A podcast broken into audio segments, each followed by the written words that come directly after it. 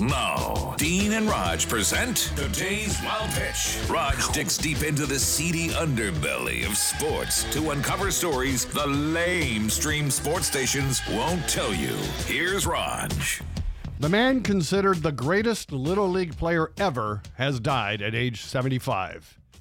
Pinky Deras took his team from Hamtramck, Michigan to the Little League World Series Championship in 1959. His statistics were staggering 18 starts, 18 complete game victories, 16 shutouts, and 10 no hitters. At the plate, he hit 13 home runs in 13 tournament games. Wow. The way Little League rules are set up these days, where pitchers can't make consecutive starts or playing time is limited, his statistics are cemented in history. They'll never be broken. Now, Pinky was drafted by the St. Louis Cardinals, but he never made the big leagues. Oh man.